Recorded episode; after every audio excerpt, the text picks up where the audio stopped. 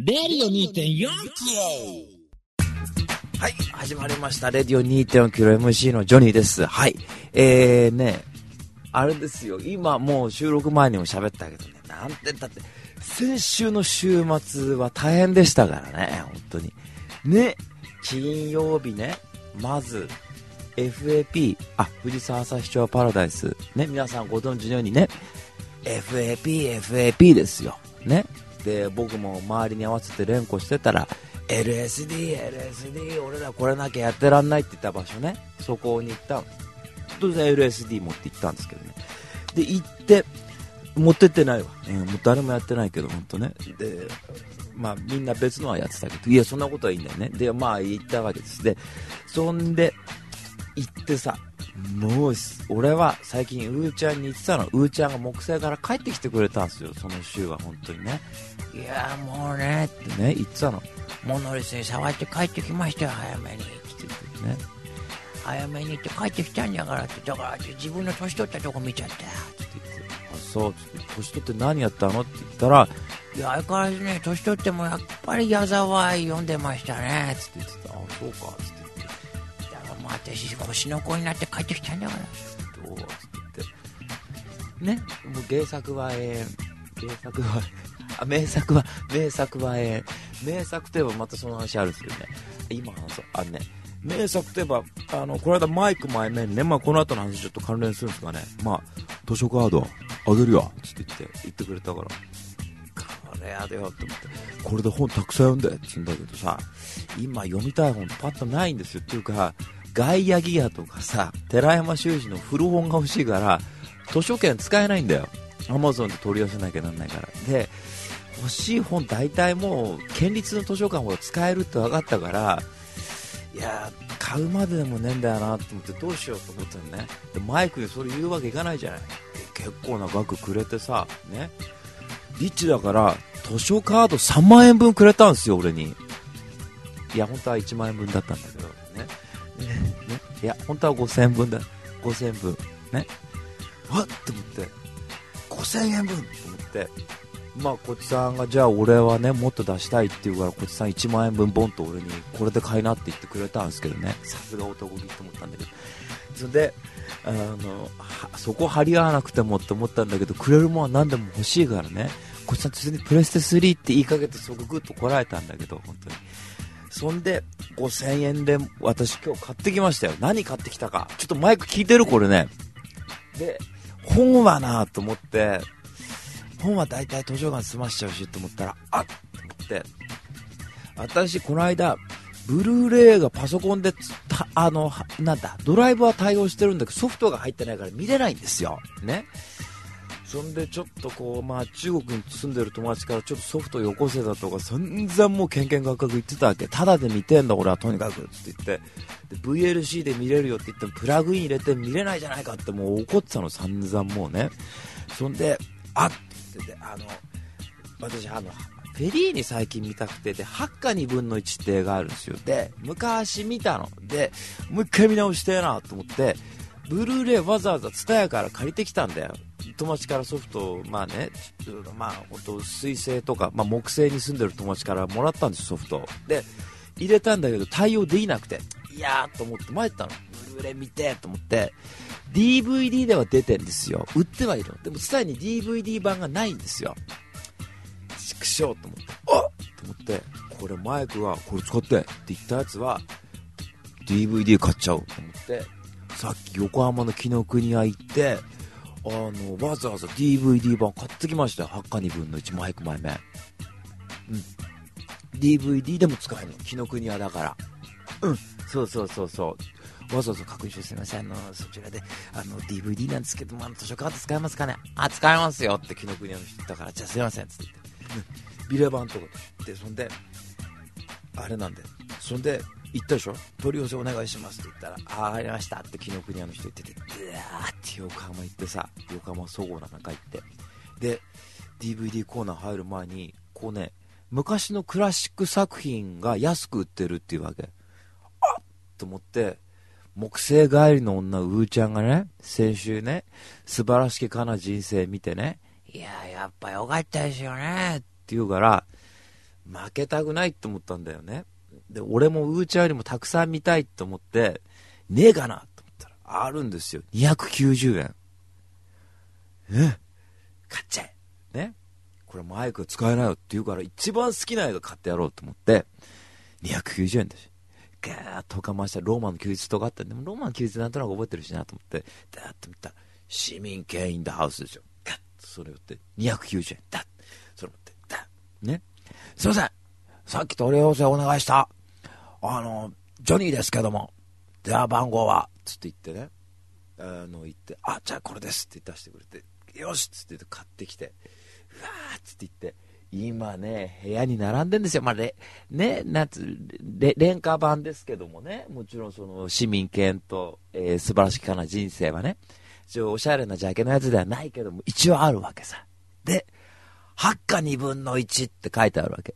この8か2分の1の女たちってつけるとピーター・グリーンの絵の映画になっちゃうけどね。大して面白くない映画。いや、あれ面白かったな。でも、今並んでるこの3000たるこの図。で、図書館から借りてきたその隣に、図書館から借りてきたのだめカンタービレが置いてありますね。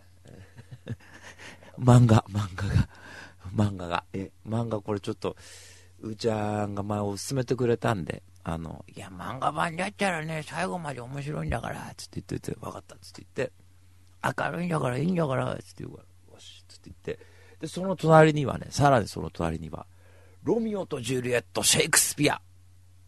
いいね。まだ僕は読んだことないんだね、本当に。意外とないんですよ。もうすっかり自分でもね、いや、映画とかじゃ何度見てるよ、それはね。うん、みあ話もしちゃえるけどもね、まあ僕なんかも本当にもう自分はロミオのつもりで、いやいや、俺ハムレットだ、どっちかっつうとな。ああいう生き方しそうだもんな、なんか俺って。大騒ぎに騒ぎに騒いでさ、船乗ってどっか連れてかれるところもさ、なんか手紙わざと書いちゃって船から飛び降りてこうね、やったりとか、あと婚約者死んだりとかさ、でそういうの生き方しそうだもんな、俺。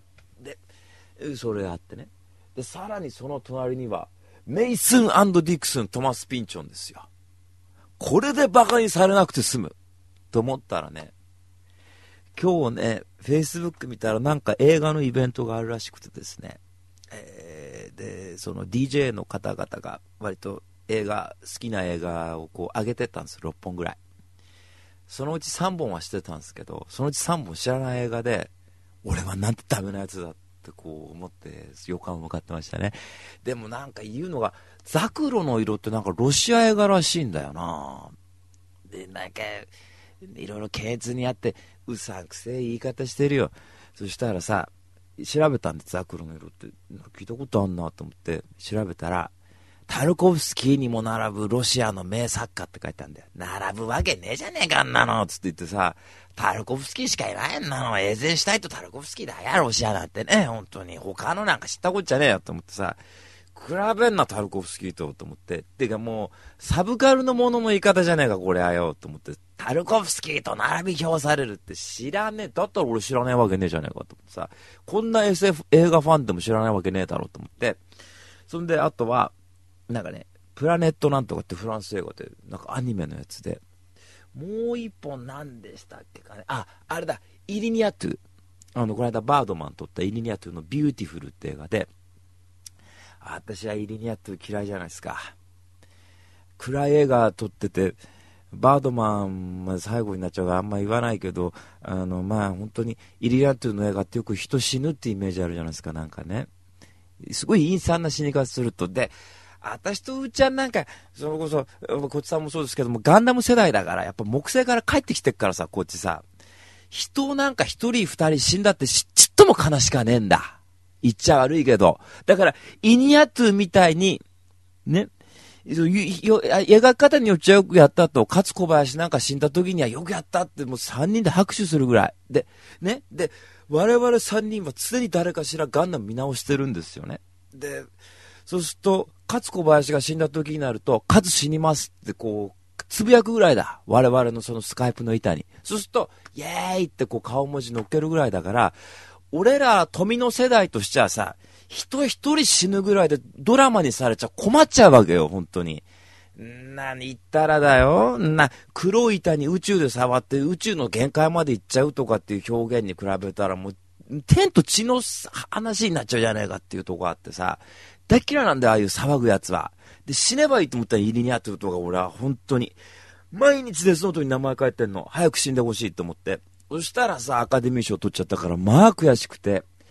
ええー、スクリーン切りつけてやろうかと思ったけどね、バードマンも。まあそれはいいんだけど。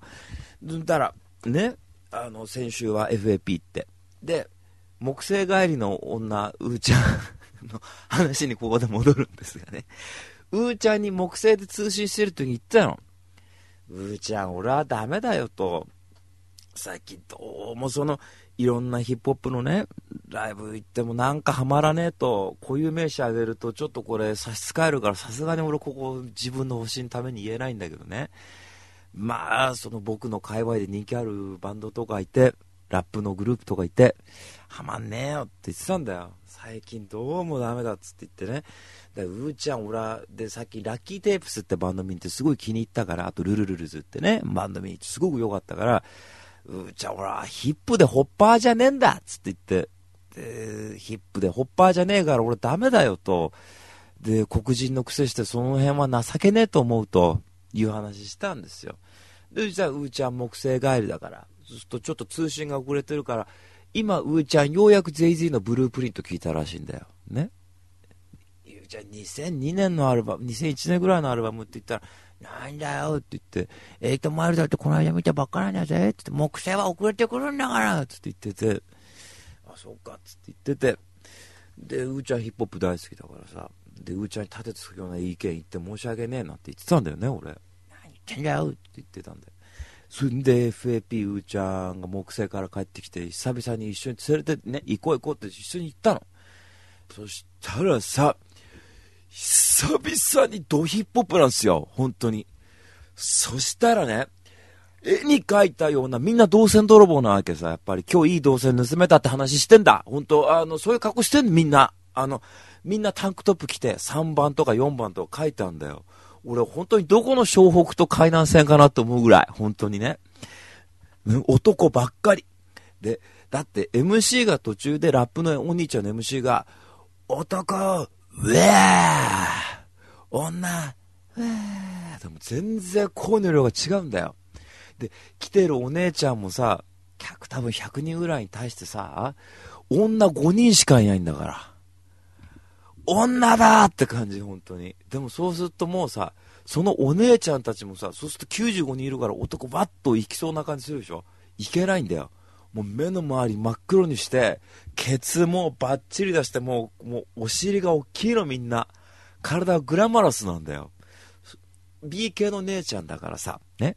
そうするとさ、もう頭の中でそういう連中見るとさ、エンマガラソミーヤエメレゲチョミーヤってかかるわけずっと。でもかかんないんだけど、朝日町行って。で、12時ぐらいにうーちゃんってちょっと入ろうぜっつって言ってさ、その前によ、行ったカフェで飲んだコーヒーがまあまずかったって話はまあ置いとくんだけどもね。あ、俺コーヒーじゃない、俺コーラ飲んだんだよ。コーラのさ、ね、炭酸で気が抜けてるんだよ。あ、コーラだと思って置いた瞬間さ、アイスコーヒーかなって思ったぐらいさ、泡が立ってないと思って、急いで回したぐらい、本当に。だったら、すいません、あの、コーラ代払うんで、表でコーラ買ってきていいですかって言いたいぐらい。本当に。こう、あのね、でもね、紅茶もまずいっていう話があって。で、俺の言った友達も、なんかあそこコーヒーも紅茶もまずいよっつって言ってて、何うまいんだろうって。それで、よく結構流行ってんだよ。できたばっかだから。そうそうそうそう。古い店だとね、コーラまず、古い店ってコーラうまいんですよね。コーラフロートなんつって言ってさ、メロンフロートって書いてあって、メロンソーダって書いてあるから、すいません、あの、これコーラに乗っけてもらったりできます？バニラアイスって言ったら、あ、できますよってさ、それできないっていう方がどうかしてるんだよね。別にコーラの上にアイスクリーム乗っけるだけなんだからさ、ああいうむコーラによって店の質がわかるってね。いや、でもね、俺のよく行くクラブとかもね、あ、コーラって言うと、オッケーって言って出してくれるときに、まあコーラまずいっすよ。ペッつって言って。何なんだろう？古いコーラ使ってんのかなあれ。だい、古いコーラ。でも、開けっぱなし。俺の友達言ってたよ、でも。あの、俺はね、そういう気の抜けたコーラが大好きなんだよ、つって言って。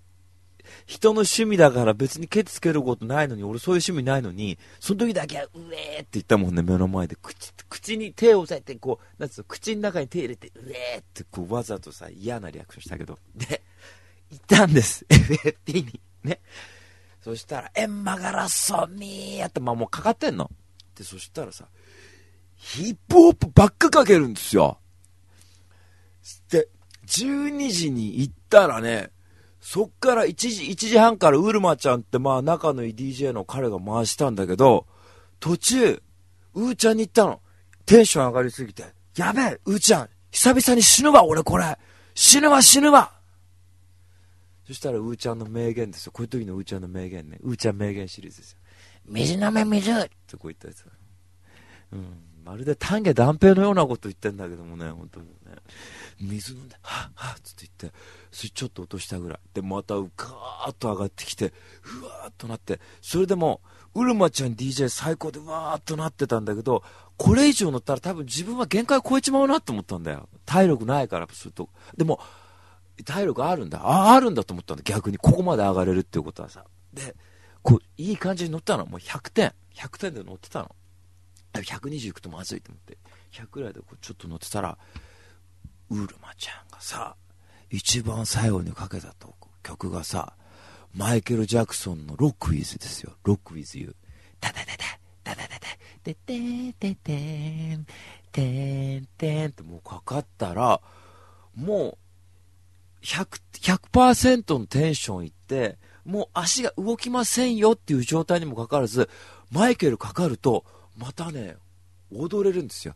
Girl, close your eyes ってかかるとさ、イエーってなって、その後のライブ、まあ、最高でさ、ライム坊やとかさ、ダスティー・ラスティ君とかやったやつ、もう最高だ。ラスティー・ダスティ。ダスティー・ハスキー。ね惜しい。ねハンマハンマみたいだね、なんか。あ、えー、っと、なんかそういうのありますよね。富野さんのキャラクターってね。なんか、キッチュカッチュとか、なんでそんなややこしい名前つけんだって思うやつ。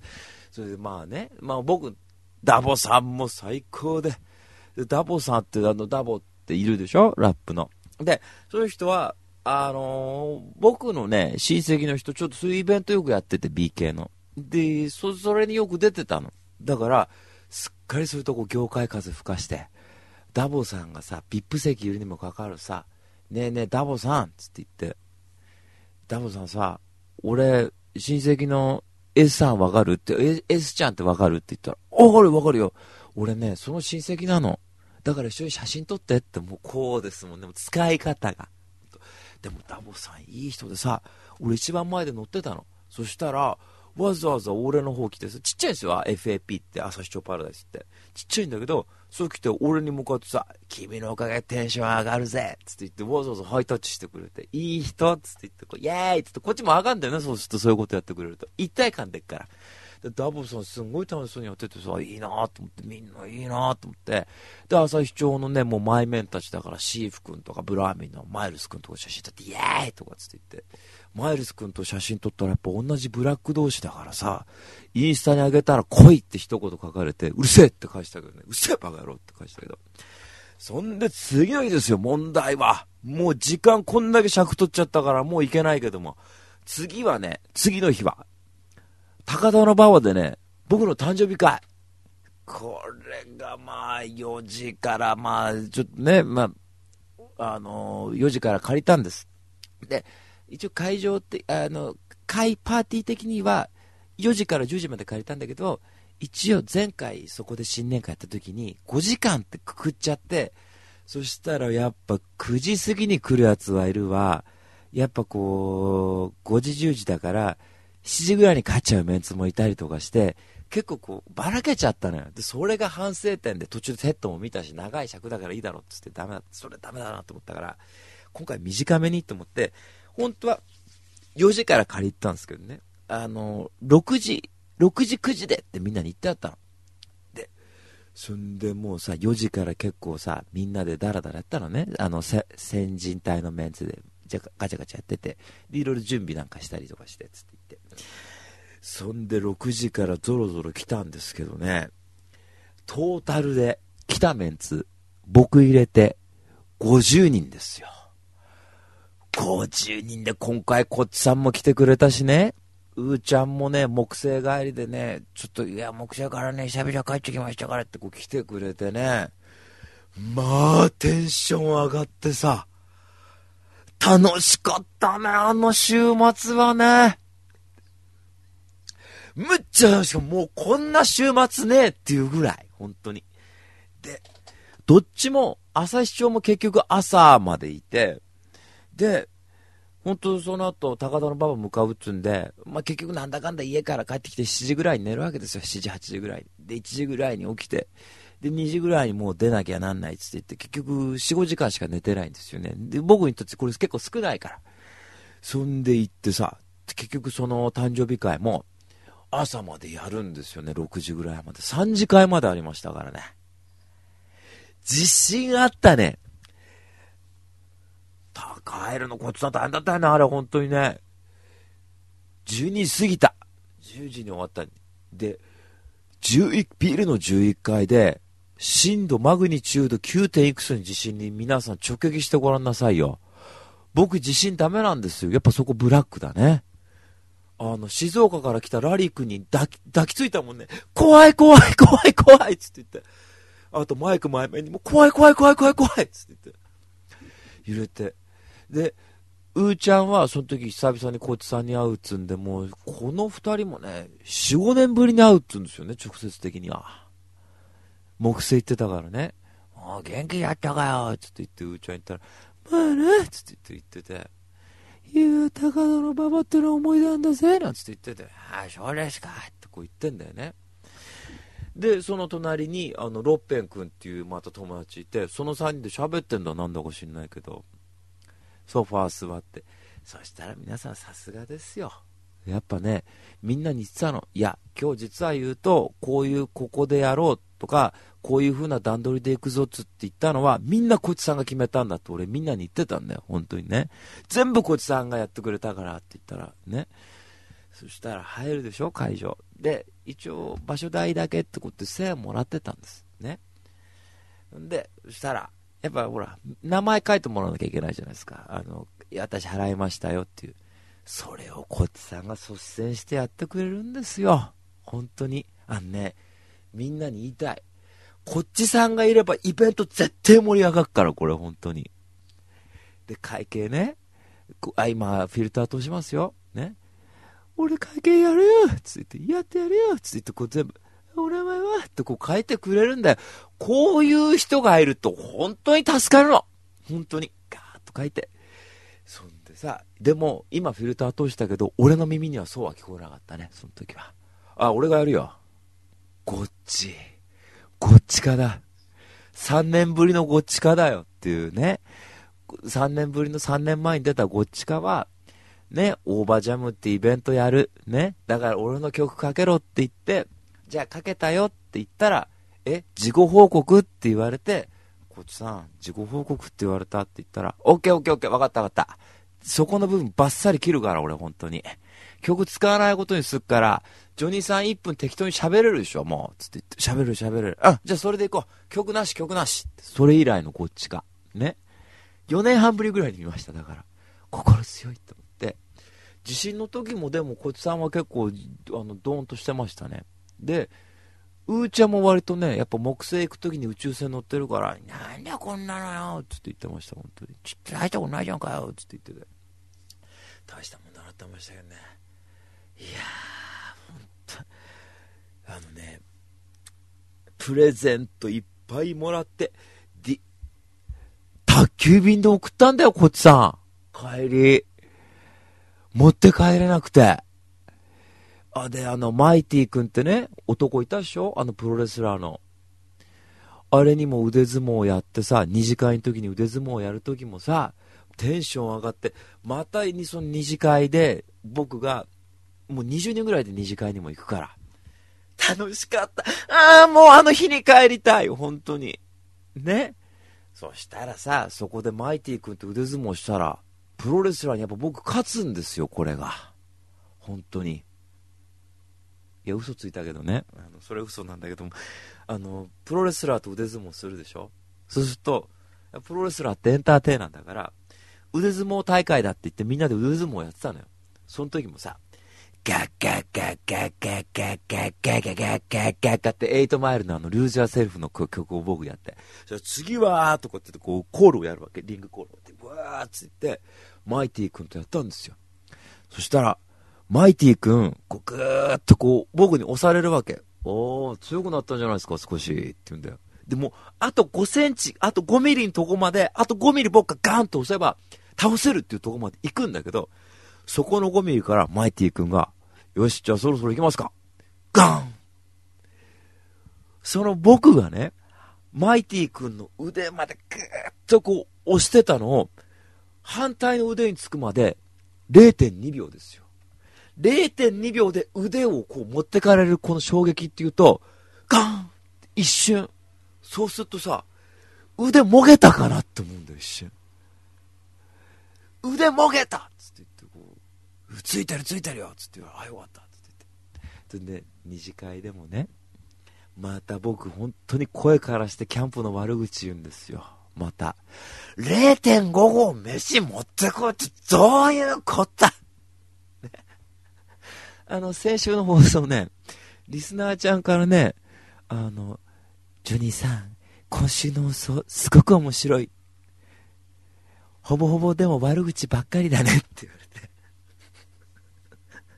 れて 確かにですね、生放送で33にもなったにもかかわらず、放送内容が20分にわたって友達のことディスってるってのは自分で聞き直しても若干引きました、僕、本当に。ふざけんじゃねえよって、その話を、あの、二次会でしてたの。そんでね、何も嬉しかったのが、まあ、それも嬉しかったんですけどもね、あの、あの、せんべいさんっていう友達いるんですよ。で、これは、ドクタースランプあられちゃんのね、のり巻きせんべいに似てる友達がいるんですよね。で、うーちゃんは、あの、ね、二頭身でメガネかけてるでしょ？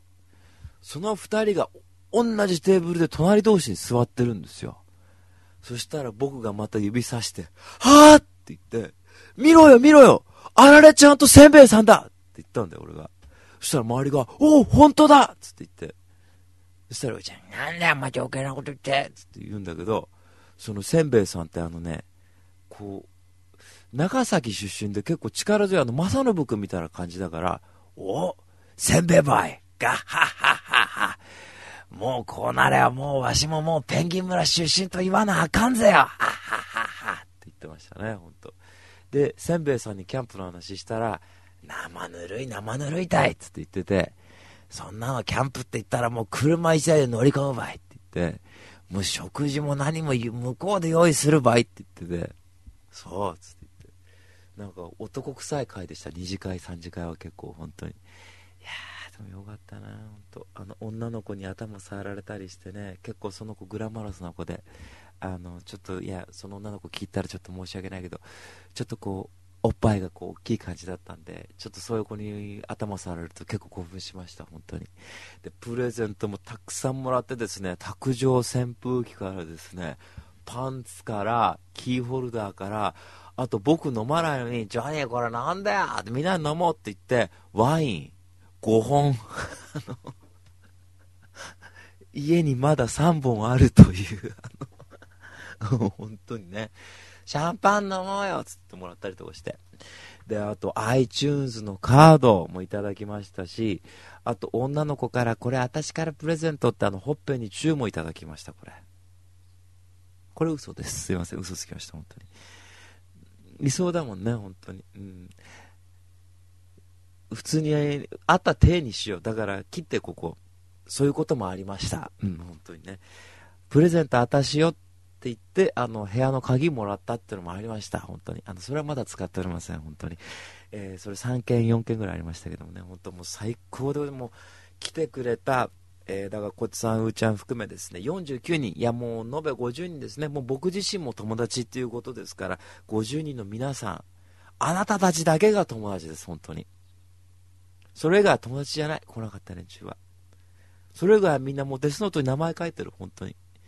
で、Facebook の友達750人残り、書くの大変なんで、一応3人で分けて250人ずつ書いてて、僕ちょっと最近撮影あったりしてなんだって書けなかったんで、今んとこ、こっちさんとうーちゃんが200人ずつ書いたらしいです、本当にもう。またね、頑張ったねって。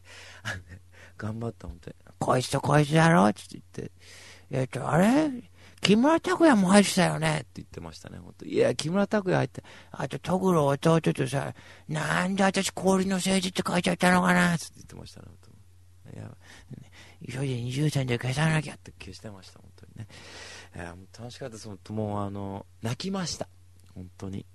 あの、で、やっぱり思ったのが、いろいろあったんですが、やっぱり僕のパーティーには、うーちゃんとこっちさんが欠かせねっていうことも思いましたね。あの、やっぱりですね、木星帰りのクラムボンって私たち3人言われてますから、あの、木星帰りのキャット人で提案でって言われてますから、3人組でね。木星帰りのなんか3人組のやつない？ほら、なんか、木星帰りの不思議遊戯って言われてますから、3人組じゃない、3人。あ、さ、あ、木星帰りの29歳、何？何？あ、まい。俺言ったことですよ、それね。木星帰りの忍たま乱太郎って言われてますから、あの、やっぱこの3人のコンビネーションですよね。本当に。まあ、ガンダムで言えば、エウーゴとネオジオンとティターンズっていうこう関係性にもなるかなっていうことなんですけども。連携としてよくないね、これね。あ、3人いればダブルゼータにもなれるということですね、これ。うまいうまいってこれガンダ、ガンダマーの人しかわかんないね、本当すいません、なんか、あのね、江藤になるとね、あの、収録内容もわかんなくなって、こういうダラダラした放送やっちゃって、初めて聞いた人には不評で、あの、200回以上聞いてる人には、こういう放送待ってたって言われる放送しかできなくなっちゃう。本当申し訳ないです、本当ね。まあ、とにかく、あの、うーちゃんが好きそうな話もいろいろあったんですよね。まあ、そろそろレビューにも行こうということで、えー、33、2回目のレビューに行きたいと思います。はい。で、続いては、まだまだ喋れるけれども、行っちゃおうというわけで、続いては、レビュー2.4キロ、サーティするのエトインダース新しい情報、新しい情報。それは常に我々の身近にあるもの。身近にあるもの。レディオ2.4キロ。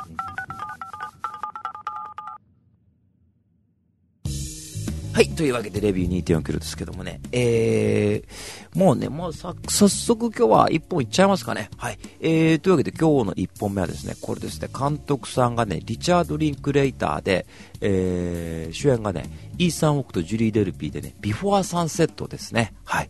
えー、でね、ビフォア・サンセットっていうのはね、ビフォアシリーズって言って、あのね、恋人までのディスタンスって昔は言ったんだけど、劇場公開の時は、えー、ビフォーサンライズっていうのが1本目で、で、その続編がビフォーサンセット。で、今、えー、そのさらに最近の続編があって、ビフォーサン、ミッドナイトっていうのがね、あって、一応これ3部作というか今のとこなってるんですけども、1本目でね、ビフォーサンライズってのはどういうお話かっていうと、アメリカ人の男の子がいて、ヨーロッパ旅してる。で、そしたら、フランス人の女の子と電車の中で知り合って、その2人が、まあ、次の日の電車が出るままで、こう、恋をするってそういうお話でさ1日限定の恋をするっていう話で。でこのねビフォアシリーズってあの多分世界で一番女の子が好きな映画これなんですよ。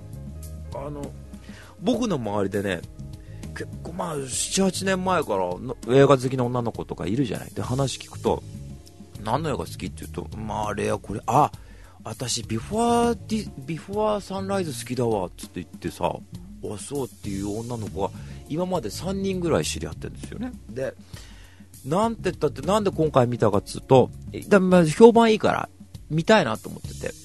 で、何よりもね、一番影響を与えたのがめぐみちゃんなんですよ。めぐみちゃんに、めぐみちゃんあの、どういう映画好きっすかって聞いたら、まあそうだな、私なんて言ったってよ、ビフォーシリーズが好きじゃんかよ、つって言って、あ、そう、つって言って、私やっぱそれ、それっきゃねえだろうな、つって言ってて、へえ、つって言って、あれはもう私見た時感動したんだぜ、つって、これはいい映画だなと思ったよ、つって言ってて、で、この間ね、この、ね、サンセットを見た時2本目じゃないですか、今回。で、めぐみちゃん見たよ、つって言ったら、よかっただろつって言ってて、うんつって言って、だから私も最近見直したくてさ、3本まとめて買っちったもんねつって言ってて、だから3本面白いから絶対見た方がいいよつって、OK つって言ってたんですよ。で、僕の評価はさてどうかというとですね、ビファーサンセット。ね、2本目で。で、1本目が94年で、その9年後を描いてるんですよね。同じ人の主演も監督も全部。で、1作目と違うのが、えね、主演の2人が脚本に参加してんの。で、イーサン・ホークとジュリー・デルピって自分で監督とかもやるような、こう、音楽とかもやるような人たちですから、割とこう、アーティスティックなんだね。まあ、才能はないって言われてますけども。で、まあ、その2人がやってるんですけども。で、まあ、見たんですけどね、これがね、とっても面白いですね。で、ほとんどさ、ビフォーシリーズってさ、画面構成がほとんど一緒なんだよ。ずっと街を歩いてて2人の会話しかないのほとんどシーンが。前作なんかもそうだね。で登場人物なんか多分ね2人以外は「こんにちは」ってすれ違う人ぐらいしか出てこないぐらいの話なんですよ。そしてさ歩いてる撮り方ってのはやっぱ低予算の映画っつうとこもあってずっとその2人を真正面から据えたような映像ってずっと続いていくわけさ。で前作はお昼ぐらいから次の日の朝まで電車が動くまでだったんだけど、今回は、主人公のアメリカ人の男の子が作家になってるんだよね。作家ですから、やっぱり映画っていうのは作家にならなきゃダメなんで、絶対、このところはね。そうすると、そこの、えー、フランスの書店で、あれだ、前に多分レビューで紹介したと思うけど、シェイクスピアカンパニーだっけ？シェイクスピア書店の仲間たちとかっていうあの本紹介したことあったんですけど、そこでやってんだよ。だからこう、昔いろんなジョイスが来た、やれ、そういういろんな昔の作家が来たっていうとこでやってると、その女の子が来て、えセリーヌって女の子が来て、話すんだけどさ、飛行機が出るまで1時間半しかないって言うんだよね。だから、今回はその実際の時間なんだよ。映画の時間が。で、これでずっと喋ってんだよ。で、会話の内容って例えばセックスやれどうだとか、この9年間をどうしてただとかそういう話するんだよね。で、9年前、その別れた時、駅に行ったとか、いや行かなかった、どうだったんだとかって話とかになるんだよ。そうするとさ、会話として結構まあ、ありてえというかさ、あるじゃないですか。なんかこう、セックスなり男女の差を描きとかさ、くだらないじゃん、そういうのって。で、見てて、つまんねえなって思ったの。っていうか、いかにも役者書いた脚本だなって思ったんだよ。うーん、と思って、僕はどっちかというと劇的なものが好きだから、いきなりそこで実際の時間が崩れて地球が壊れたとかっていうのが来るんだよね。いきなり白塗りの男が出てきてとかっていうのが映画だってなるんだけど、うん、でも、なんか見てるとさ、だんだんやっぱ実際の時間と、で、街をずっとこう歩いて会話するんだよね。で、カフェとか入っても、ちょっとさ、店映んないとかって言って、うん、行こう行こうって言ったりするんだよ。リアルなんだよ、見てると。で、最後まで喋っちゃうとさ、私の部屋来ないって言うんだよ、セリーヌが。で、行った先でさ、セリーヌが、私最近実はギター練習しててって言って、ギターを自分で曲歌って、ジュリー・デルピーなかなかいい曲歌うんだよ。オープニングもいい曲歌うの。才能ないって言ったけど、やっぱ才能あんだね、きっとジュリー・デルピーってね。で、歌ってさ、私こういう曲好きなんだって言って、セリーヌがその曲聴きながら踊って終わっちゃうんだよ、映画。いいんだ、それが。だから、別に劇的なドラマとかなくたって映画って作れちゃうんだよね。起承転結でどうだこうだって。まあ、厳密に言えばもしかしたら多少は用意されてるのかもしれない。フラグとかそういったところって。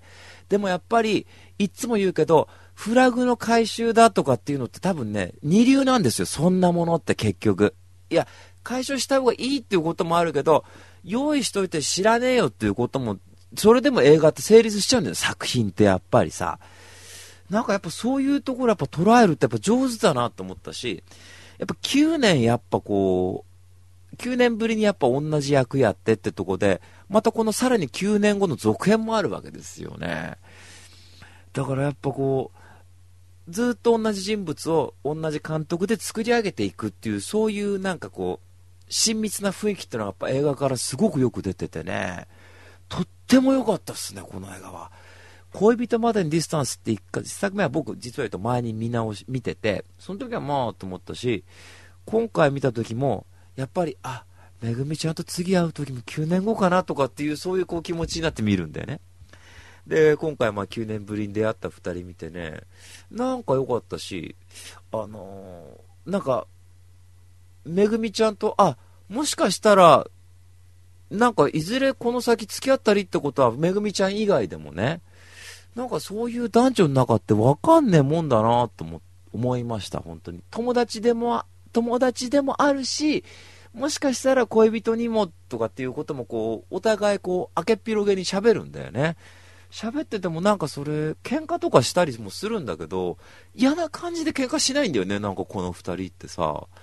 そういうとこすごく良かったですね。えー、で、ちなみに補足なんですが、ウィキペディアによると、この作品の後、イーサン・ホークって、あの、ユマ・サーマンっていう女優さんと付き合ってたんだけどね、あの、結婚してたんだけど、この作品の後、別れちゃって、それはジュリー・デルピーとの関係が原因じゃないか、とかって言われたらしいんだけどもね。うん、まあ、二人は否定してるらしいんだけどね。まあ、そんぐらいこう親密な感じになったのかもわかんないですね。うん、まあ、とにかくね、おすすめの一本ですんでね、これ、まあ、見るんだったら絶対前作見なきゃダメなんで、ちょっと前作合わせて、あ、ちなみにこの間ツイッターで感想言ったら、女の子で、私もこの映画好きって言ってる子いたんで、あの、女の子落とすんだったら絶対この映画見なきゃダメなんで、絶対見てください。はい。えー、というわけで今日の1本目ですね、監督さんがリチャード・リンクレイターで主演が、えー、イーサン・ホークとジュリー・デルピーで、ビフォア・サンセットでした。はい。というわけで、えー、2本目なんですけどもね、えー、まあ、ちょっと2本目行く前にもう途中で通話が切れて、2本目の1分ぐらいからこれ撮ってたんですけど、撮り直しなんですけど、やっぱり、いや、放送で喋るつもりなかったけど、だから、なんとか途中で音声直そうと思って2人に繋ごうとしたんですよ。繋がんなかった間、1分ぐらい1人で喋ってたけど、こんなにヒヤヒヤしたことないです、この4年ぐらいで。怖いって思ったことない、ほんと。うん、よかった。二人がいてくれてよかったってことですけど、ね、あ、で、今日2本目ですけど、今日の2本目はこれです。えー、監督さんがエミール・クストリッツァーで、えー、アンダーグラウンドですね。はい。えー、でね、もう先ほどね、ちょっとうーちゃんとこちゃんにちょっと説明しちゃいましたけどもね、まあ、エミール・クストリッツァーっていう監督さんは、もう、すごくその世間的にっていうかまあ、そういうヨーロッパの映画好きにはすごく評価が高い監督さんで、で、カンのパルムドール賞もこの映画で2本目だと。で、その、もういろいろ撮ってるんだ。あの、ベネチアだとかベルリンでも賞を取ってるっていうね。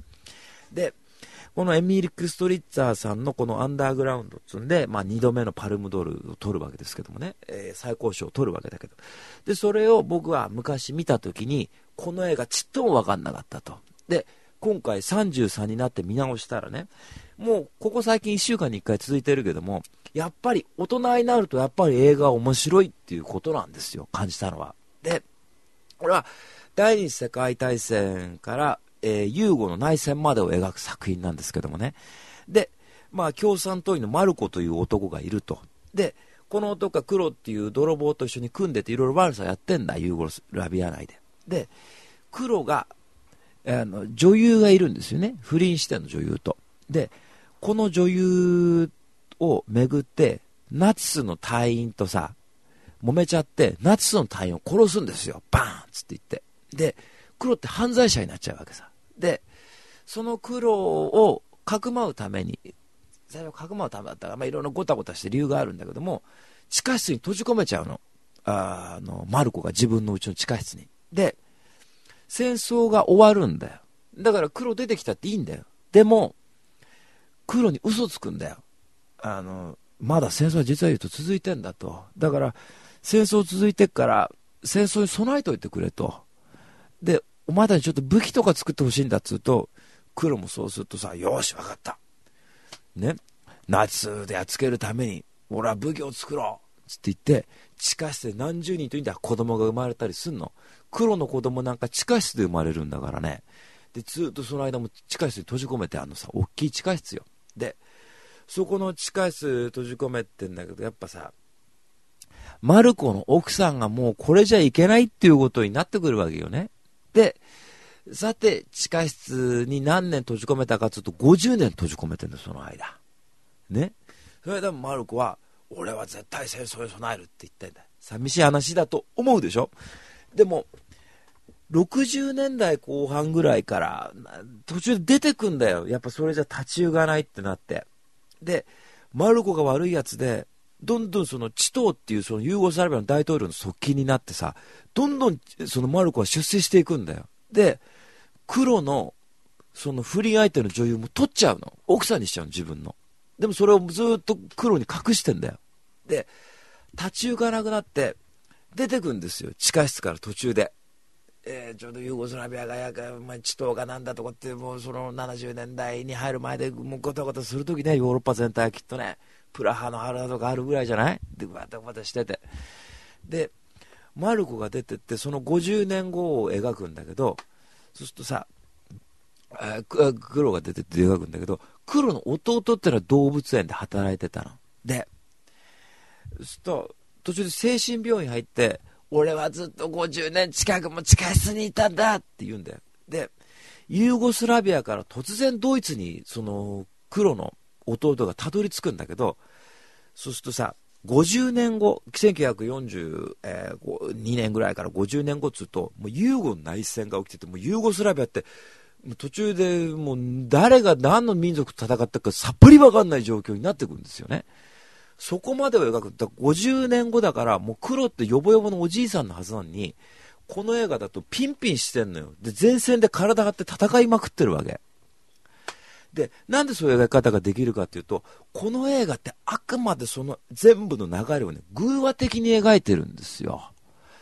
だから、えー、桃太郎が芝刈りに行きって、あ、桃太郎芝刈りに行かないけども、まあ、桃、桃から生まれた桃太郎的な演出するわけさ。だから、最初のオープニングからもガチャついて超すっごい高いテンションで、黒とマルコがなんかどっかから武器盗んできて、バンバンバンバンこう馬車に乗って銃をぶっ放してるとこから始まるんだよ。車の上かなんか乗って。その車の上にさ、ブラスバンドがいてさ、ユーゴスラビアのその民族音楽みたいな、ピャーピャーピャーピャーピャーピャーピャーピャーピャーピャーって鳴らしてるとこから始まるの。銃バンバンバンバン撃ちまくって。で、あくまで寓話的に描いてっからさ、地下室も大きい地下室で、地下室抜けた先にドイツに繋がってるんですよ。そういう描き方するんだね。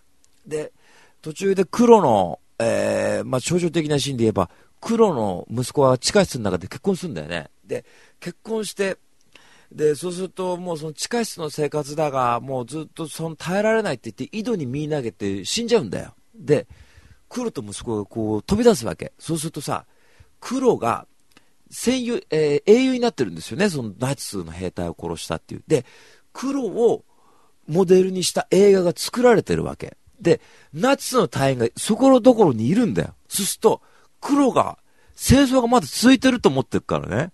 ナチスの隊員がいるって言って、昔殺した、その隊員がね、いるんで女優を取り合った。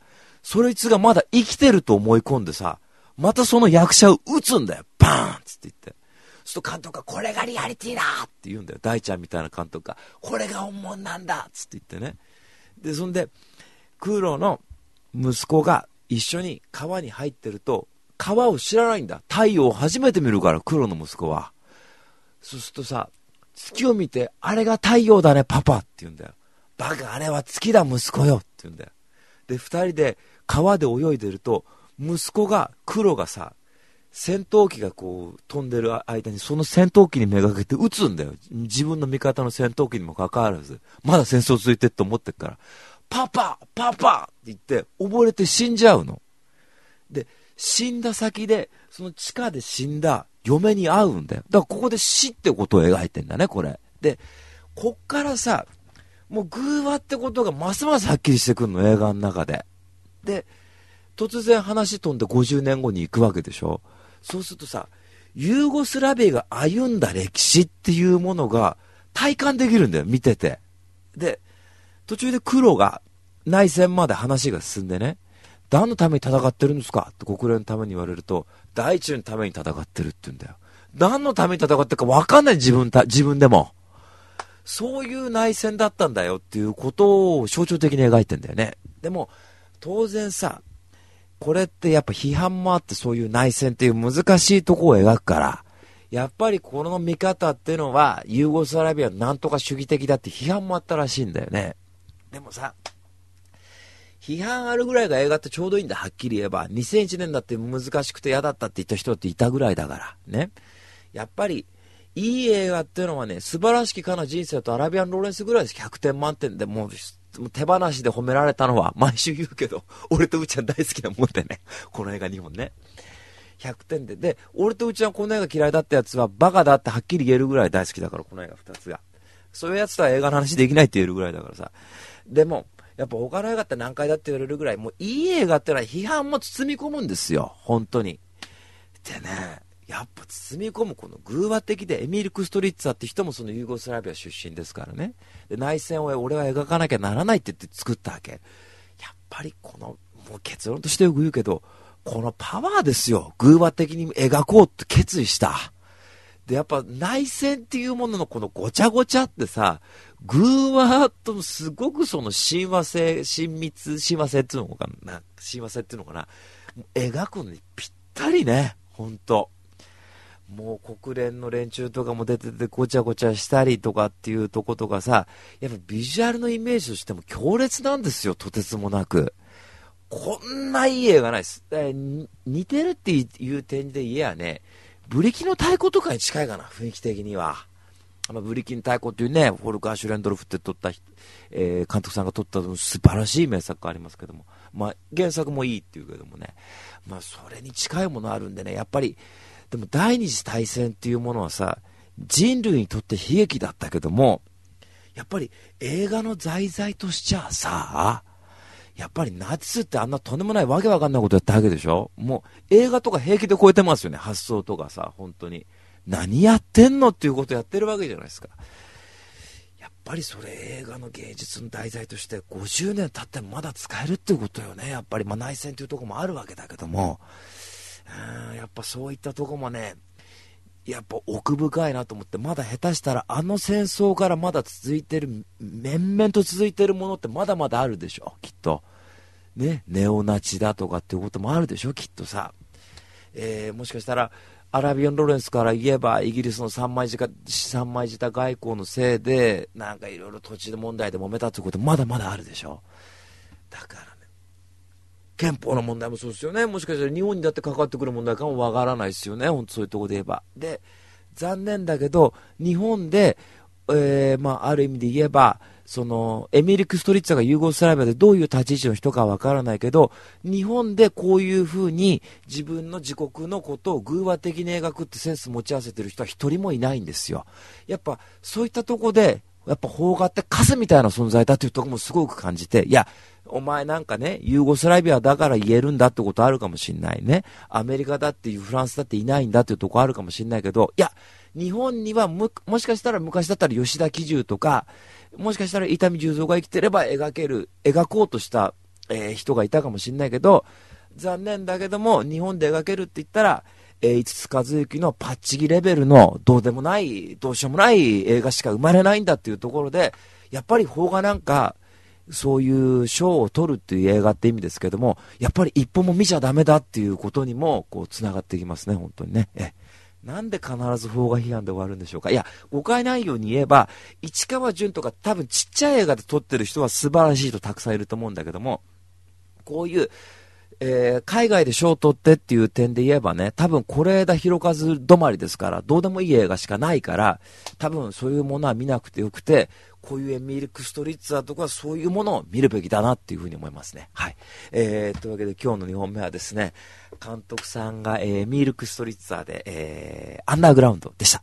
えー、時間ないですね、ちょっとね。うん、時間ないんで、3本目もとってもいい映画行きたかったんだけど、これ来週に回しましょう。はい。えー、というわけで、えー、こんな感じのですね、レビュー2.9でございました。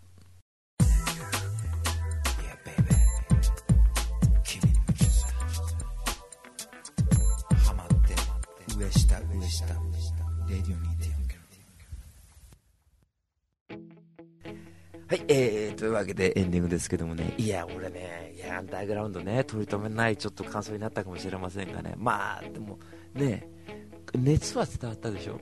まあ、絶対見てくれって、見てほしいってことですけども、あのー、まあ、邦画批判はいつもするんですけどもね、いや、あのー、いや、なんかさ、ついしちゃうじゃない、なんか。俺でもね、今日の3本目はね、あの僕の大好きな、えー、この間「チャンス」って映画ね見ましたけどもハル・アシュビーっていう人の、えーハロルドとモード少年は二条渡るって映画紹介したかったんですけどね。これあのアメリカではカルト映画としてすごく評価が高い映画らしくて日本ではずっとそのソフト化もされてなかったんだよ。で俺がその映画青年だった時にもうハロルドとモードを見なきゃ映画語れないよってまた意地悪なこと言うんだよ。ソフト化されてねえくせして。で見なきゃいけないっつうとあれでしょ？当時いや俺は劇場のユーロスペースで見たんだよとかユーロスペースでやったかどうか分かんないよ。どっかの名画座で見たんだよってさ。んなのお前よそれはもうよっぽどアンテナ張ってりゃいいかもしんないけどってさ。こんな風にだよ。途中でアベンジャーズで公開で盛り上がるような男はさそういう情報ってやっぱ相当アンテナ張んなきゃ見れないじゃないですか。で最近不満としてよく言うんだよ。いやあれ見なきゃ映画語れないよ。VHS でしか出てないけどねとかってやつ。えー、なのまあ大して面白かねえんだろうっていうようなやつあんじゃん。うん自分だけ見て偉そうな顔しちゃってってやつね。でまだまださあ面白いから今度一緒に見ようって言ってくれりゃ本物じゃんそれってさ。あぜひぜひじゃあ見に行くよってなるじゃん。でも言わねえでやれやってねやれ俺は見たんだけどってさ。はいはいスノッピーちゃんスノッピーくんってやつあんじゃんよくさ。最近映画部の人たちそんなことは一つもないけどもね。まあ前にそういうの多かった。でハロルドとモード少年は二条渡るっていうのはこれね80歳の老婆と17歳の自殺願望を持ってる男の子がこう恋に落ちるって映画見てさこれよかったから絶対来週喋っからね俺本当にこれこれもうダメだいやもうレビューみたいになってますけどねああやばいもう時間がないね、えー、というわけでレディオ2.4キロですねあのーいろんなメール募集しておりますんで、えーじゃんじゃんじゃかじゃか送ってちょうだいはいえー絶対来週ハロルドのモード喋りますからね。はい。えー、というわけでこんな感じでですね、レディオ2.9でございました。というわけで、また来週。